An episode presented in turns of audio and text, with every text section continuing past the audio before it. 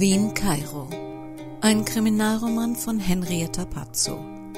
Eine Produktion des Krimikiosk Verlages Petra Weber in Köln.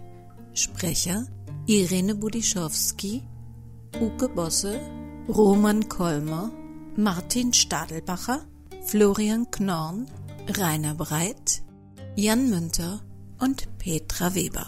Titelmusik Karl Pano-Claude von www.tonpumpe.de Sie hören Episode 12. You're listening to RBV Radio Broadcast Vienna.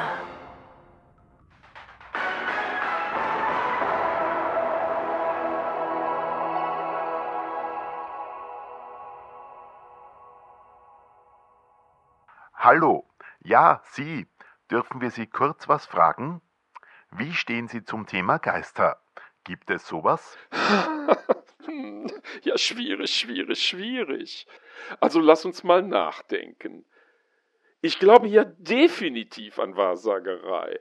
Oh, was man mir schon alles prophezeit hat, inklusive meiner beruflichen Karriere als Jingle Jeff. Und ja, ja, ja, alles, alles ist eingetroffen. Naja, bis auf eins. Aber ich bin ja noch jung, kann ja noch kommen, nicht wahr? Aber ja doch, ich glaube auch an Schutzengel. Unbedingt, wo die mich schon überall hin begleitet haben. Ohne meinen Schutzengel wäre ich schon lange nicht mehr hier. Wenn Schutzengel auch zu den Geistern zählen, kann ich ganz klar sagen, dass ich daran glaube. Und du? Hast du nicht Lust, mir ein bisschen von deinen bösen, bösen Geistern zu erzählen? Vielleicht bei einem Gläschen Prosecco oder einem verlängerten Mokka mit Schlagoberst. Ich höre auch ganz, ganz brav zu.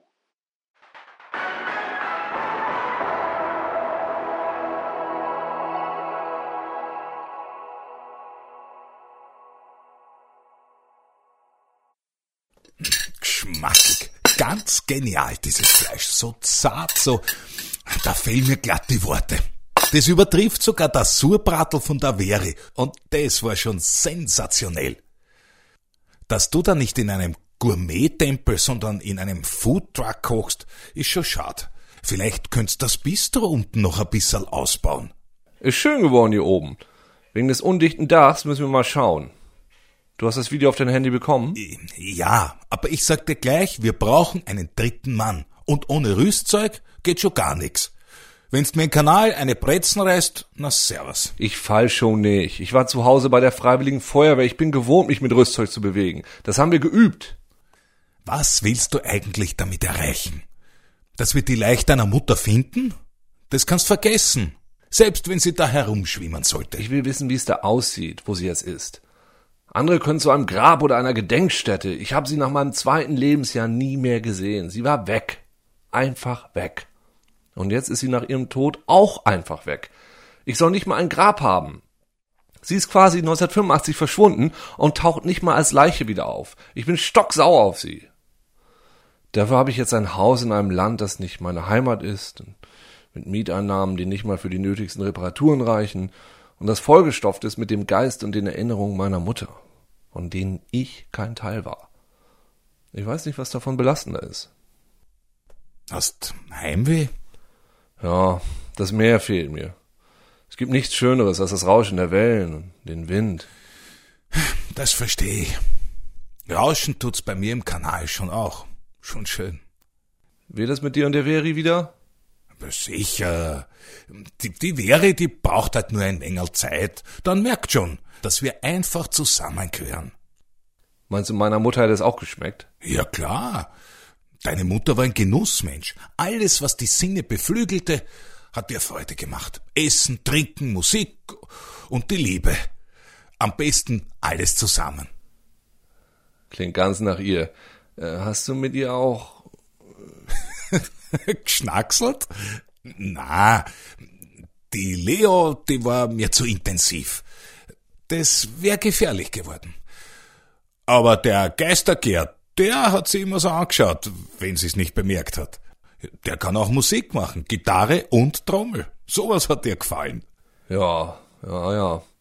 Für sowas hat sie mich sitzen lassen. Da war so ein Rockkonzert in London natürlich spannender als ein Zweijähriger. Na, die Leo war nie in London.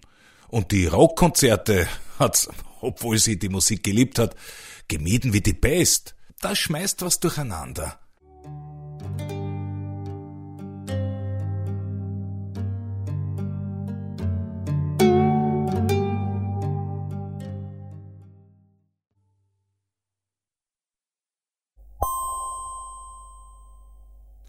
Mama, ich muss arbeiten. Und woran arbeitest du? An einer Speisekarte für die Landlust. Aha. Und was steht drauf? Mama, was willst du? Ich hab dir gesagt, dass ich nächste Woche mit dem Toni da runtergehe. Ich interessiere mich heute für dich. Ja, mal was Neues. Sag mal, wieso erzählt mir eigentlich alle Welt, dass du noch nie in London warst? Okay, wer behauptet denn sowas? Ich werd doch wohl wissen, wo ich gewesen bin. Ich bin tot, nicht senil. Scheint, dass du eine Menge Geheimnisse hattest. Nenn mir nur eins. Nur weil ich nicht jeden meinen Lebenslauf auf die Nase binde, hab ich noch kein Geheimnis. Meinst ich bin stolz darauf, dass ich dich damals hab weggeben müssen? Müssen? Ja klar, wenn's schwierig wird, verdrückst du dich. Wir brauchen einen Dritten, der mitmacht, wenn der Toni mich mit runternimmt. Ich weiß nicht, wen ich fragen könnte. Was ist mit dem Gerd? Nur über seine Leiche, wörtlich. Graf Bobby würde sich sicher eine Lungenentzündung holen oder sich dabei das Rückgrat brechen. Man kann sich nichts brechen, was man nicht hat. Und Pater Ansgar kann ich wohl kaum fragen. Bei meinem Food Festival Kollegen will ich nicht fragen. Ein Koch, der in die Kanalisation will, ist das gefundene Fressen für die Konkurrenz. Dann kauft keiner mehr bei mir. Und das war's dann auch schon mit meinen Bekannten in Wien. Und was ist mit dem Jeff? Der ist sehr hilfsbereit. Zu schade, dass er an meinem Geburtstag nicht aufgetreten ist. Hättest ihn sich ruhig ein bisschen ausziehen lassen sollen. War schließlich im Voraus bezahlt. Schwul ist er, aber fesch ist er auch. Die Handynummer ist im Telefon gespeichert. Stell auf Mithören, gell? Ich bin's, Hinerk. Hast du mich erschreckt? Ich sah nur Leo im Display und dachte, na. Ja, du, äh, ich wollte dich mal um was bitten, aber wenn du irgendwie... Aber äh, natürlich gehe ich mit dir essen. Ganz schick traditionell. Oder was Ausgeflipptes? Oh, ich weiß. Wir gehen ins Crossfield, Australian Bar. Ich nehme einen Burger und du probierst mal die gegrillten Heuschrecken auf Erdäpfelpüree. Das ist für einen Koch doch bestimmt interessant. Nee, Moment, Moment, Moment. Ich wollte eigentlich was ganz anderes. Du willst mich besuchen? Du bist ja ein ganz schneller. Jetzt sofort oder habe ich noch Zeit? Nein, nein, ich wollte dich fragen, ob du bei etwas Heiklem mitmachst. Illegal? Ja, ja, könnte man so sagen. Ich bin dabei. Wann und wo? Dresscode? Nächste Woche, äh, nächste Woche. Genauen Termin kriegst du noch. Und, ähm, ja, zieh dir was Bequemes an, womit du dich notfalls auch auf die Erde legen kannst. Oh la la la, wie aufregend. Freu mich. Na, da habt ihr euren dritten Mann. Ja. Hattest du eigentlich Feinde? Wie kommst du denn jetzt da drauf? Die Polizei hat mich das gefragt, aber ich kenne dich ja nicht. Meinst du, der Chef hat mich umgebracht, weil er auf meine Straußenfeder Bohr scharf war? Du hast eine Straußenfederbohr? Na, einer muss dich ja gehasst haben, so sehr, dass er dir die Gurgel durchgeschnitten hat. Jesus, die Gurgel? Wusstest du das nicht? Na, woher denn? Im Spiegel? Ich hab nur das Blut gesehen, das hier überall war und gedacht, es wäre was mit dem Kopf. Na, das schränkt den Kreis der Verdächtigen ein, weil die Quiltgruppe fällt raus. Wir schonen unsere Messer. Puppi, ich hab mir nicht immer nur Freunde gemacht, aber wer? Hat die Polizei denn jemand Fremdes in Verdacht? Die Wiener Polizei sind ganz scharfe Hunde. Die verfolgen nur die Drogenspur in ganz großem Stil. Das ist jetzt der Preis für deinen Drogenkonsum. Du bist keine normale Leiche, du bist ein toter Junkie. Oder schlimmer noch, eine hingerichtete Dealerin. In beiden Fällen jedenfalls niemand, für den die Polizei sich ein Bein ausreißen würde. Mein Gott, du übertreibst. Drogenkonsum. Hast du nie mal was geraucht oder geschnupft? Nö, ich bin Koch. Ich ruiniere mir weder die Gesundheit noch meinen Geschmacks- oder Geruchssinn mit der kurzfristigen Illusion von Glück. Mama! Mama! Ach Mama, es kommt zurück. Herr Wilken, alles in Ordnung bei Ihnen? Ich habe Sie da unter mir nach Ihrer Mutter rufen hören. Haben schlecht geträumt? Wollen's bei mir einen Kaffee trinken? Ein bisschen plaudern? Äh, danke, Herr Bodanski, geht schon, alles okay. Manchmal verfolgt mich das, was hier passiert ist, mit, mit all dem Blut und so. Na, wem sagen's das? Wir haben alle unsere bösen Geister. Ich höre das Geschrei auch noch wie heut. Wie, Sie haben an dem Tag was gehört? Davon hat mir die Polizei gar nichts erzählt. Die meinten, es gebe weder Augen äh, noch Ohrenzeugen. Na, die Kieberer. Aber Zeuge wäre auch zu viel gesagt. Ich hab halt nur gehört, dass ihre Frau Mama sich kurz echauffiert hat. Aber was und mit wem sie da gestritten hat, fragen's mich was leichteres. Und äh, hat sie sich mit einem Mann oder mit einer Frau gestritten? Sehen's? Nicht einmal das könnte ich sagen. Aber fragen's doch mal den Geistergerd. Der war den ganzen Tag mit ihr zusammen, noch bis kurz vorher.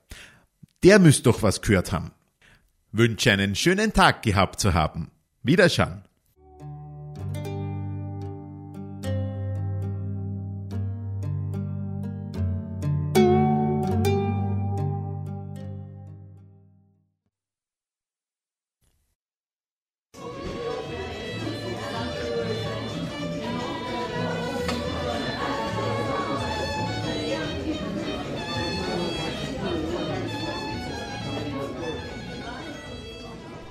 Sowas.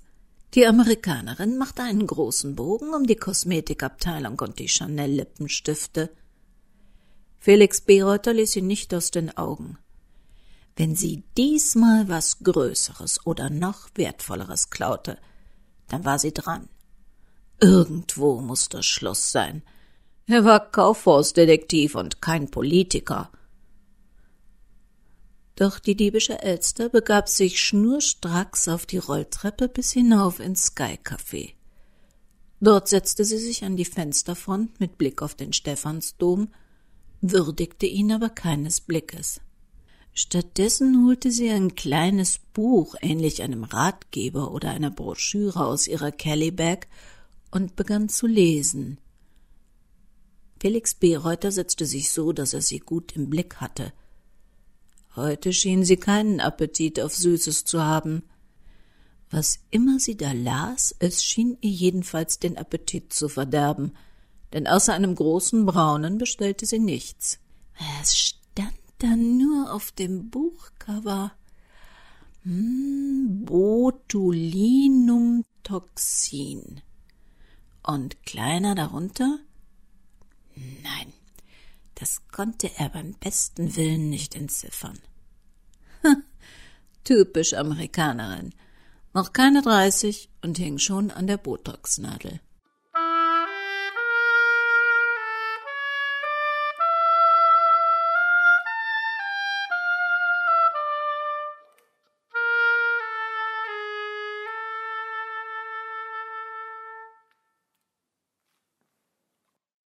Ja, ich weiß, es ist viel zu kurz. Aber irgendeinen Vorteil müssen natürlich diejenigen, die sich entschließen, unsere Hörbücher auch zu kaufen, schon haben. Trotzdem ein kleiner Trost. Die letzte, die fünfzehnte Episode, na, die wird so knapp an einer Stunde heranreichen. Insofern haben wir noch was, worauf wir uns freuen können. Zur 13. Episode, zur vorvorletzten, treffen wir uns also in der nächsten Woche wieder. Es sei denn, Sie gucken mal auf www.krimikiosk.de und nicht nur beim Impressum dieser Sendung des Krimikiosk Verlages Petra Weber in Köln kurz vorbei. Und auch wenn wir bis zur 15. Folge noch ein bisschen Zeit haben, passen Sie gut auf sich auf.